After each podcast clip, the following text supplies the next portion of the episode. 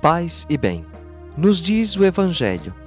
Maria sentou-se aos pés do Senhor e escutava a sua palavra. Marta, porém, estava ocupada com muitos afazeres. As figuras de Marta e Maria são muito emblemáticas para a nossa vida. Marta, mulher generosa e decidida, recebe Jesus na sua casa, porém, tão atarefada com as coisas da casa, não desfruta da presença do Mestre. Maria, mais tranquila e parada, fica escutando Jesus e aproveitando da sua presença. O grande desafio de todos nós é saber equilibrar do melhor modo possível o tempo de trabalho, que é necessário, e o tempo de encontro com o Senhor, que também é fundamental na nossa vida.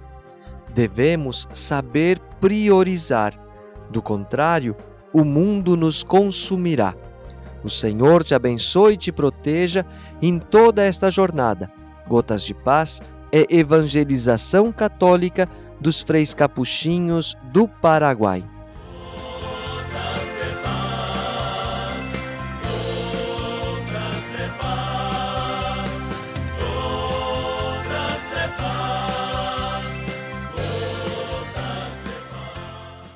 Você acabou de ouvir mais um programa da Capcast, central de podcasts dos capuchinhos do Brasil. Paz e bem.